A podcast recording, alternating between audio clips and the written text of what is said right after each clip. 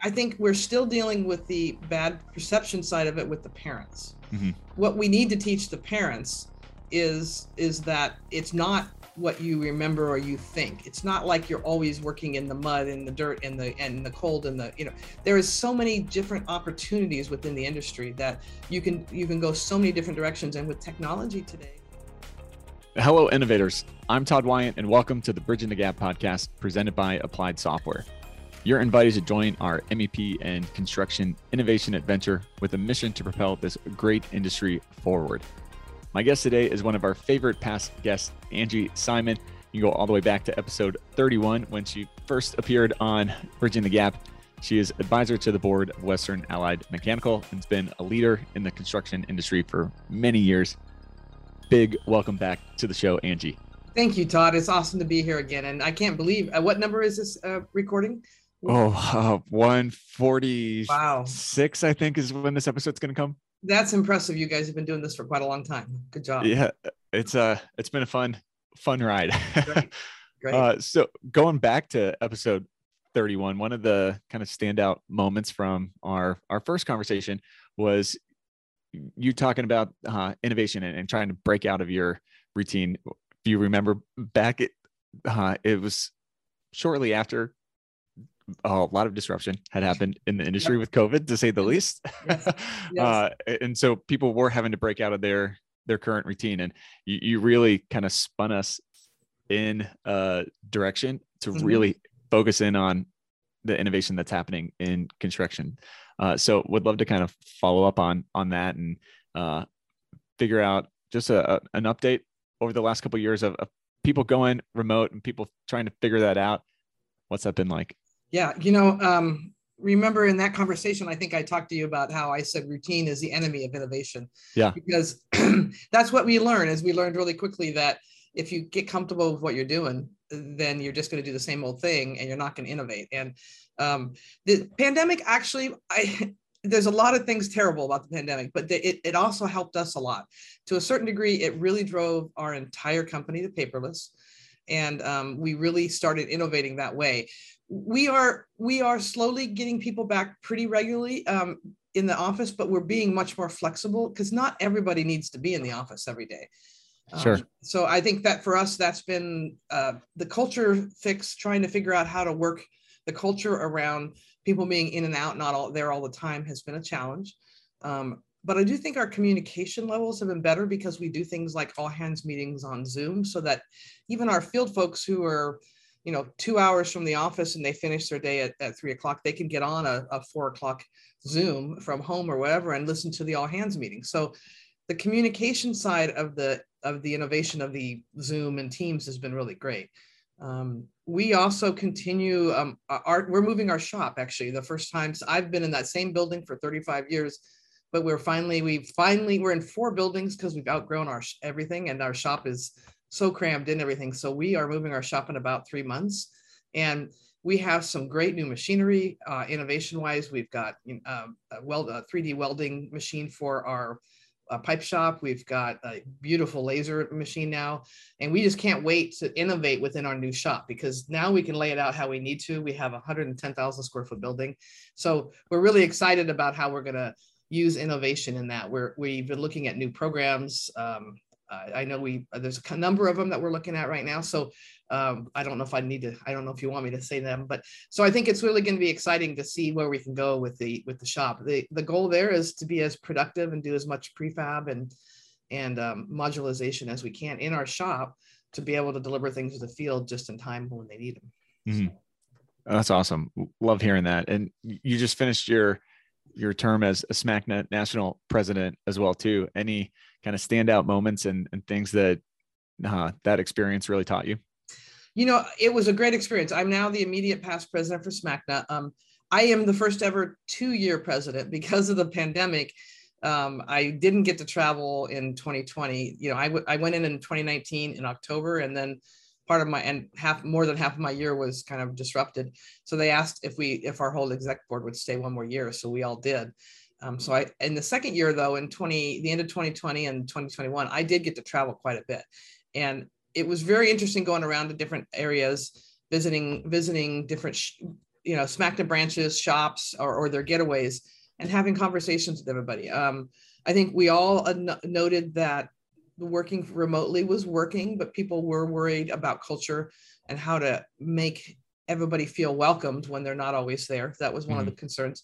Probably the number one concern going around the country was workforce development. How do we get enough people in our industry? Because everybody was pretty busy. I mean, the pandemic did not seem to affect the construction, at least on the MEP side, that much. We all seemed to bounce back really well, and they're building buildings. And so I think there, everybody's a little worried. There's a lot of mega projects coming up in the United States right now, with some large battery factories being built, and server, you know, data rooms and things like that for some of the different companies. So they're worried about getting enough people to be in the union. And we also have seen a lot of the retirement from the unions. So of the 55 or so above. So that was the number one probably concern when I went around the nation. Yeah. So what's to be done with that? It's a huge problem facing the industry. And I know a lot of people talk about the skilled labor shortage ad nauseum, probably does some people, but what are some actual practical steps and application that people can do to really address the problem? Because it's a problem and it's only getting worse. It is. You know, I'd say there's two things that can be done. And the first one I'll talk about a little bit, because I'm very involved with SMACNA and SMART, which is the sheet metal industry, in regards to during the pandemic and during the race, a lot of the race trials that we had during that time. There were a number of job sites that had nooses on their job sites, and everybody realized, wow, this industry really needs to pay attention to diversity, equity, and inclusion. So one of the things we need to do to make this industry a better place to work and get more people in it is to be more inclusive. We really have to work at being inclusive first and then diverse after that. And so one thing would be, let's make this industry more welcoming, more inclusive. The other one is, we've got to somehow get the word out to the youth about what a great opportunity it is to work in our industry. You don't have to necessarily go to college to work in our industry. I mean, the trades are a wonderful place to be. In the California, of course, we always cost more in everything in California, but you're making six figures when you're a journey person in the trades. And if you're working 40 hours a week, you're making well over six figures, mid six figures. And it's just it's a great industry. We nowadays with technology, it's not nearly as physical as it used to be.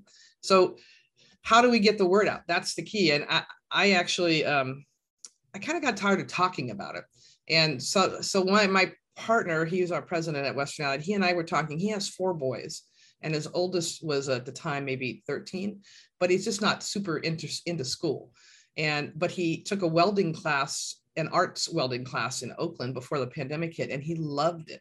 So my partner, Zach, got him to go take some welding from our shop foreman in our piping side after work and after school. They stayed and did some welding. And it was amazing how much he loved it. And I said to Zach, you know, we should run a summer camp, because we're right next to East Palo Alto, which is a very underserved area. And he goes, yeah, that'd be great, but I don't have time. And I said, well, you know what? I don't care that I'm busy. I'm going to do it. So I put a business plan together and presented it to my partners, told them I thought we needed to spend like 30 grand to have this camp. And to their credit, they all voted, yes, let's do it. And I was lucky enough, this was in 2020, lucky enough to mention it during our SMACNA virtual conference that we had that year, and on a roundtable about workforce development. And I had two partners jump in. My peer group member, Hermanson up in Seattle, Rick Hermanson, and Jana, his daughter who works with him, were very interested in joining and being part of that movement. And so was Western Washington SMACNA. And so we ended up forming the Heavy Metal Summer Experience Camp. And we had that in our shops in Seattle. They had 12 kids, and in the Bay Area, I had 16 kids, summer of 2021. And all my kids were from East Palo Alto. They were they were good mix of minorities. We had one white kid, and we had either brown or black. The rest were minorities, and Hispanic or black, and six girls. And it was 12 sessions. It was 6 weeks, and the kids just loved it. It was a great experience. Applied Software believes that heroes are built. The men and women of construction are those heroes. In an effort to honor the dedicated workers who build our infrastructure and future, Applied Software is seeking to shine a spotlight on construction by providing lunch to lucky crews as part of Food Truck Fridays. Want your company spotlighted? Enter to win lunch on Applied by following 3 easy steps. Step 1, post a picture of you and your crew on LinkedIn. Step 2, tag Applied Software in your post. Step 3, use the hashtag HeroesAreBuilt. Your crew just might be selected to be part of Food Truck Fridays. That's awesome. So what then really is the Heavy Metal Summer or Experience? Heavy Metal Experience Summer Camp? Is that the official? We call it, it's Heavy Metal Summer Experience. Okay. And so that was such a great experience for us to have that camp and to run the camp. And the kids, we had so many volunteers, a lot of our project managers volunteered.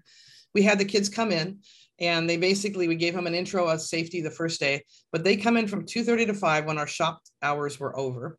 And then we had sheet metal and piping guys were volunteering to be instructors. They made a lamp out of copper pipe. They learned to solder and braze.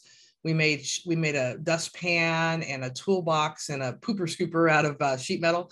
And they learned how they program things into the laser to cut things out. The kids, we broke them into 2 groups of 8 and 8, and they wore their safety glasses. The Milwaukee Tools stepped up that first camp and they donated all the PPE. So we had vests with Milwaukee Tools and gloves. And then the Milwaukee Tools also gave them a tool bag with an impact drill and a battery and all kinds of tools to take home with them when they graduated. I also raised money that first year to get them Red Wing boots. So we had their Red Wing boot truck come by the first day. So they got safety boots. So we didn't charge anybody for camp. It was free camp for the students, and we gave them a lot of stuff to go home with. They got a couple t-shirts and boots and tools.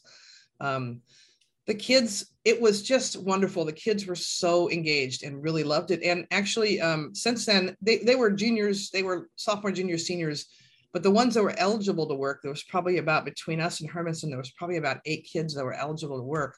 And we got, I think 5 or 6 of them are already working in our trades. So I have one of them, yeah, I have one of them. That's good odds. Yeah, they were super interested. So we decided to put a playbook together. When the camp was over, we put a playbook together to try to explain everything we did, because we'd like to encourage other contractors or training centers, for example, to go ahead and run the camp. So we put together, every liability form, every release form, our permission slips, we did a chronicle of what we did each day, and we gave them everything we could. And, an 80-page, 90-page playbook we put together. And we started telling people the story. We have a video about it we have now since then incorporated its Heavy Metal Summer Experience into a nonprofit. And we have a website, hmse.org. So last summer, the first summer we had 28 kids. This summer we have 11 locations across the United States, and we have 180 kids. That's amazing. Yeah. Yeah. Wow. Just in one year, that growth.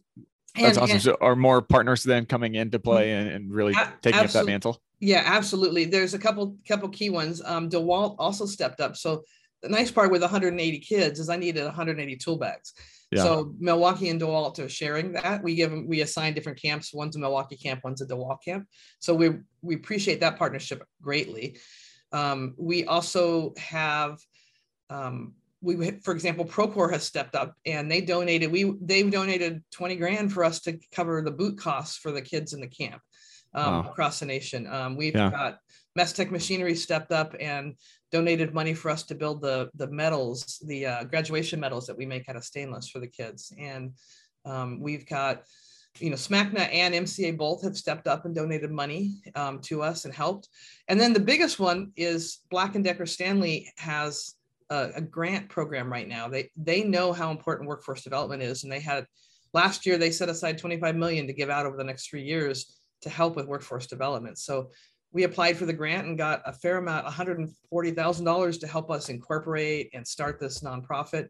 And the intention is to hire a person. Right now I'm kind of playing that role, but but I have a lot of help with other people too. So, but it's, there's been amazing amount of partners that understand how important it is to get kids into the trades. Our unions are also been a great partner as well, both the sheet metal and the piping. Yeah, that's awesome. And if people are listening and want to lend their helping hand, how do they get involved in it? Well, I would say the easiest way is I reach out on our website, which is at hmse.org. And I've got an email address on that website. That's the only email is me. It's angie.simon@hmse.org. But we can certainly, I mean, particularly if you're interested in running a camp. The other thing is if you are like, for example, a nonprofit that has kids, high school age kids that you want to get into something like this. We've been working with the Boys and Girls Clubs. In East Palo Alto, we have a group called Live in Peace that has been wonderful, but they focus on East Palo Alto kids. But there are many different types of foster care system, Big Brothers, Big Sisters, where anywhere we can get the kids. We can get them from schools too, but the nonprofits seem to be a little more used to this. They really want to get these kids need, attention. And I think they focus on it, and they've been a great partner for us. So we are looking for finding kids as well as, in different locations, but I currently have camps in one in Massachusetts, one in Boston area, one in Alabama, one in St. Louis, and then two in LA, four in the Bay Area, and two in Seattle. But I have— That's awesome. That is pretty spread out across the country. It is. And I have, but there's a lot of areas that I know that want to run camps next year. And I'd like to get them, camps in Atlanta and Minneapolis. And, there's a lot of areas I'd like to get in New York area. We'd to do some more camps. So. Awesome. And thanks for calling out Atlanta. I'm going to shame my fellow Georgians here. Come on, let's step up. Actually, let's get a camp here in Georgia. I'm pretty sure I got a call from RF Knox is my peer group, and his son works for him now. And John Allen called me and got the playbook, and they're very excited about doing it next year. So we got to get some. Good. We need some in Atlanta. That would be good. So yeah. So getting the hands-on experience, I think that's huge. Because with shop class being taken out of schools, where do high schoolers go to get what is actually happening in the trades, or to even know that that's a possibility and an option out there for them? What have you seen the high schoolers really kind of resonating to and getting excited about when they're, getting that hands-on exposure in these camps? The interesting part is a lot of them just say they've never even knew about this. They enjoyed making the different projects that they were doing. They go, well, we never even heard about this. I think it's really the best kept secret. I mean, unfortunately, I think back when I was a kid, which was a long time ago, but there was shops in high schools. You could do auto shop or wood shop, and at least you learned what a hammer was and all that type of thing. Yeah. And these kids just don't get that nowadays. So it talks about how, we talk about how you can build a foundation by working with your hands and learning these things. You also go through your apprenticeship while you're working. So you're actually getting paid, you're working, and you're going through the apprenticeship. And sometimes they're evening classes, but a lot of times they're like 2 weeks at a time. And then so you're working for an employer, they let you off for 2 weeks, and you go on unemployment for 2 weeks, you take the apprenticeship, you come back, and you do that 3 or 4 times a year. So that the learning side, not a huge lot of heavy lifting, it's focused. Mm-hmm. And I just think that the kids are finding that it's a lot more fun than they ever expected. And it's a great experience for them. But it's also important that they learn what they don't like. And, not every kid that was eligible to work even wanted it. There was a couple kids that said, this was great, but this is not for me. That's what we want, because, Todd, the average age of a kid getting into our sheet metal apprenticeship right now is 27 years old. Wow. They roam around and don't know what they want to do with their life. And they finally realize around 27, they want to get in the apprenticeship. Boy, if you get in the apprenticeship at 18 or 19 instead, how much more your pension plan you save for your retirement and everything. And you can be, by the time they're 27, they've been a journey person making great money for at least 5 to 7 years. Yeah. So it's pretty good. I think moving that forward, that decade, that's huge for sure. Yeah. That's awesome. We talk a lot about on the, bridging the gap and just in the industry, kind of the misperception and the negative kind of stigmatism and looking down on the trades. But what I was thinking when you were talking about that they just don't even know is maybe it's not necessarily as much of the misconception negative perception of the trades now as much as it is just total ignorance. Yeah. Of just not even having, it's not on anybody's radar at all. They don't have a positive or a negative. They just don't know about it. I think that's the way it is for the kids, for the youth, for the under 30. I think they just don't know about it. Yeah. I think we're still dealing with the bad perception side of it with the parents. Mm-hmm. What we need to teach the parents is that it's not what you remember or you think. It's not like you're always working in the mud and the dirt and the cold and the, you know, there is so many different opportunities within the industry that you can go so many different directions. And with technology today, you know, we need people who know technology, and these kids nowadays are growing up with they're born with something like an iPhone in their hand practically, right? Yeah. I mean, they're going to know the technology. They're going to be able to help us with that. So I think that's the important part, is that getting the kids to know about what it is, because I'm afraid all those kids at that age want to go be video game designers, and but there's not enough jobs for that. And you know, we in the camp we talk about piping, we talk about sheet metal in our camp, and we talk about service and how you can take care of units. Mm-hmm. We show them what detailing is, which is drawing in 3D. We try to share all of that so that they can see all their different opportunities. There's, you know, air balance and testing, for example. I mean, there's a lot of different things they can do in the industry. And you know, people, when you think of a plumber, I mean, the perceptions are usually not the best. And and if they only knew, I mean, our plumbers and fitters are doing things like, you know, high pressure, high, you know, like labs, and they're doing, you know, CDA and good, you know, they're doing great, interesting stuff in labs. And it's not just plumbing and watching, you know, putting a snake down a toilet. Right. Right. So leaning into the parental angle of it, did you have to, you know, go about convincing a lot of parents to expose and send their kids to the camp, or was that not really a part of this whole process? Well, I think because we worked with the nonprofit in our area, mm-hmm. they know those kids needed direction. So they pushed those parents to get the kids in there. I will say that one of the things that helped in our first camp and is really great is the lady that is the director of the Live in Peace. She said, many parents need those kids to work during the summer. So mm-hmm. she said, so they're not really high on them going to a camp, even though it's all free and they get all this stuff, because they need to work. So she went to a supporter of their nonprofit, a developer who's very high on the trades. And she got that developer to donate $1,000 per kid. So he donated $16,000 for our camp, and they got a stipend. So every time they show up, they got money. And by the end, they got $1,000. So the parents, it was a win-win. The parents were like, okay, yeah. Go ahead.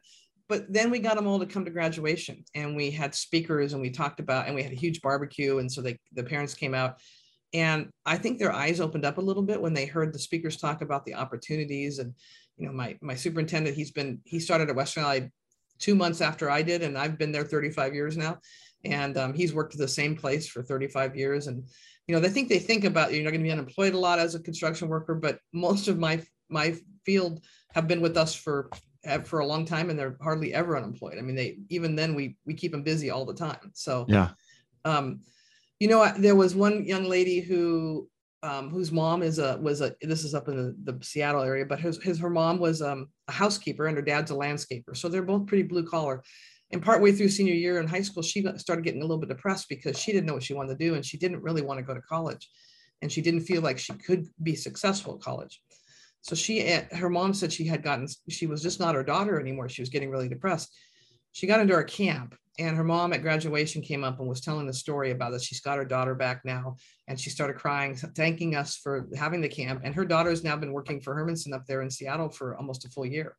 And that's awesome. I mean, and it changed her life. I've got videos of her driving the forklift and lift, and she works in the shop, and she does a lot of the material handling and everything else. So that makes, you know, if I can save one kid every summer, and we're doing more than one kid, if we can save one kid every summer and get them into our trades and help their life, I mean, it's worth it for us. Yeah, absolutely. So how do we go about, as an industry, really kind of locking arms and getting that message out to people that haven't heard it?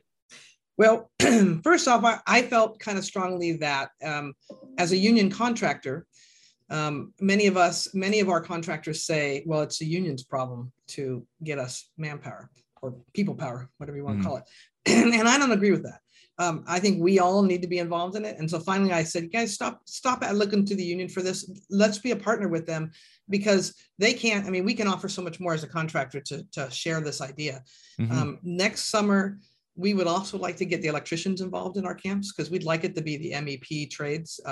So I actually spoke to a couple electricians in our area, and maybe we'll add one more week to the camp. So 2 more sessions, and we'll add 2 sessions on electrical and have them come into our shop and teach electrical.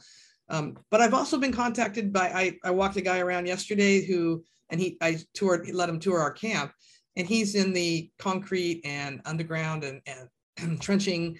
He does all of that. And he goes, wow, this is great. I had to figure out how to do this for me. And then I've got a couple of general contractors that contacted me, but I said to him, if you got to make your camp for what you guys do, not what we do.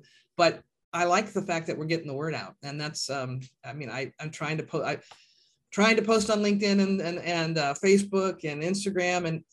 And the other key right now is I think we need to post some videos on TikTok, because that's where we're going to get the kids. So that's true. You got to go to where they are. I mean, that's right. Marketing 101 there, but yeah. you gotta go get in front of them where they are. Hey, innovators. Is there a way to prepare your company for successful implementation of technological innovation? After over 115 episodes talking with some of the best minds in the construction industry, the answer is a resounding yes. There are building blocks that you can put into place that will form the foundation for your company to successfully implement technology. I have compiled my thoughts from those conversations into a new ebook, simply titled Foundational Building Blocks for Successful Tech Adoption. You can download the ebook for free at our website, bridgingthegappod.com. After you have, I'd love to hear your feedback.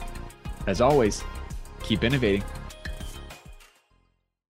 Our group, we're working hard at this. We have been overwhelmed at the amount of support and desires to have these camps and the attention we've gotten. We really didn't expect it to take off. So my guess would be next summer, we might be 20 to 25 camps and 400 kids. And so it's so exciting, but it's a little overwhelming. So I'm working hard on trying to get us maybe hire a full-time person and get this thing rolling even. Yeah. More. But well, it just shows the hunger and the desire that is truly out there. You know, people are interested in wanting to know more about it, even if they don't know that they are right now. You know, and I think getting our counselors in high schools on board with the fact that there are other options in college is going to be important as well. So I don't know, you know, there's a lot of ways to hit that. I know the unions have been working on that. I think what we need to do is I've been trying to get, like, for example, there's a high school here in our area that is the continuation high school. So, you know, typically if the kids don't make it from the main, they go to the continuation high school. Their principal came to our graduation last year and was just thrilled that we were doing this, because he goes, we have a lot of great kids. They just don't have the desire or opportunity to go to college. And he goes, this is giving them a career. So, yeah, absolutely. So what makes you so passionate about the trades? You know, I love the industry. It's been 35 years at Western Allied, and additionally 1 year before that. And I see what the trade, I mean, one, it's great to be able to say, I built that. I mean, that's fun, because I'd be able to go drive around a building and say, that was my building. I've been in it long enough now that I've did that building and I'm redoing that building now. That's kind of make me still feel, my building. But I just think it gives everybody such an opportunity. I'm real proud of the work that we do in the trades and the quality of the work we do. I think it's a great career. I wish, you know, we need to focus on making that career a little more diverse. And that's why working with the underserved areas is great, because we're going to get some more diversity into our trades. You know, when you ask our apprentices how they came into the industry, 95% is word of mouth. And a lot of times it's your cousin or your nephew or, you know, or your niece. So that's why getting the word out about the trades is important, so we can get other people to understand how great a place it is. And my push has been to make it a more inclusive place. I was kind of a unicorn in that, as a woman coming through, and ended up being, you know, president and CEO of a $100 million company, was a mechanical company. Particularly, you didn't see that very often. But boy, right now you look at our company and how diverse we are and how many women we have involved and different diversity. It shows that you can do it, that you can have a very diverse company. And I think it helped a little bit for me to get around the nation and talk to different contractors, but it's going to be a slow process, but I think we'll get there. But we have to embrace the next generation, and we have to figure out how they think and how we want to get them involved in this, and tell them the best kept secret is the trades, and we got to get that word out. So. Yeah, absolutely. Well, as we seek to start landing the plane here, I'd be remiss if I don't bring up innovation with you. When does innovation move from the buzzword side of things to really being practical in your mind? Oh, I would say in my own company right now, I mean, we have our DNA, and I think I might've mentioned this last time. We have three statements that make us up our DNA, and it's dedicated to teamwork, grounded in care, and driven by innovation. And for us, if we're not innovating, I mean, we're looking for new ways to do things constantly. And actually with a lot of the contractors around, I think they're realizing that they have to. I mean, I don't think they have any choice at this point. If they don't start embracing some of the changes that are happening, they're just not going to be in the industry anymore. So, right. Well, it's a different industry than what it was even 10 years ago. I mean, it's absolutely radically changed. My first job before I came to Western Allied, so 36 years ago, we were super excited because we got a fax machine. So that's, I've seen an awful lot of change in the industry along the way, but the vast majority of the change I've seen is in technology and innovation. And wow, it's amazing. I love to walk around the shop and see how unique and innovative. I mean, even just our welding machine that for the piping, and how quickly it can weld it on 3D access and everything. I mean, and then it's just amazing watching it. And it makes us better, faster, smarter, and less physical for everybody in the shop and the field. And I think we can communicate easier. The one challenge is we have to be able to turn off innovation at night sometimes. And I think that is. That's just tricky. Yeah, that is the trick. That is a little bit of a challenge. More so for me probably than other people, but yeah. So but it is great. I think that we all realize that where the next step is that to be competitive in the industry, we're going to have to use innovation. And I'm excited about it. There's a lot of great stuff. Every time I sit on a panel or a group, I mean, I learn about new things. You've got Dusty Robotics, which is a little robot that drives around the job site and lays out the floor and lays out the walls and does it off of your 3D BIM, and it just drives around by itself. It's really amazing seeing that. Or you've got I think there's a robot that comes around and puts in marks all your hangers and stuff. I mean, it's just pretty impressive what we can do in the industry now. So. Yeah, absolutely. Well, how do people find out more information and connect with you? So probably the best way right now is to go ahead and go to my Heavy Metal Summer Experience website. I'd like them to visit that. I mean, we do have the video on there, and you can check out what we're doing on that. And that website's the hmse.org. So heavymetalsummerexperience.org. So HMSE. That's how we get hold of me there. I'm still working at Western Allied part-time. But I think that's probably the easiest way to get hold of me. And I am still immediate past president of SMACNA, but that will be over here soon too. So hopefully I can focus on heavy metal. So awesome. And we'll make sure to link over to that in the show notes for everybody. So final question for you. What does innovation mean to you? It means changing our industry. I mean, it means keeping our industry relevant and current and moving forward with what we're doing. I call it change, and innovation is change. And if you're not changing, you're not going forward. So we always need to be looking at innovation. I think super excited where we're going with it. And I think, don't get bored, go look for the next innovation, look to the next program that'll help your computers. Look for the next device that'll help your shops. I mean, just keep your eyes open because it's always worth looking for. Mm-hmm. So. Awesome. Well, Angie, thanks again for taking the time and come back on the show and for all you're doing with heavy metal. I think that's awesome. I love hearing that camp, and proud to get the word out there and help direct people to that anytime. Yeah, thank you, Todd, for letting me tell that story, because it is exciting and we really want to get more people involved.